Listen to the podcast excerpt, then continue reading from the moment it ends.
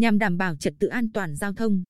Mới đây Ban Quản lý Dự án Công trình Giao thông tỉnh đã cho lắp đặt và đưa vào vận hành hệ thống đèn tín hiệu hướng dẫn giao thông tại ngã tư quốc lộ 19 mới và tỉnh lộ 640, thuộc địa bàn thôn Huỳnh Mai, xã Phước Nghĩa, huyện Tuy Phước.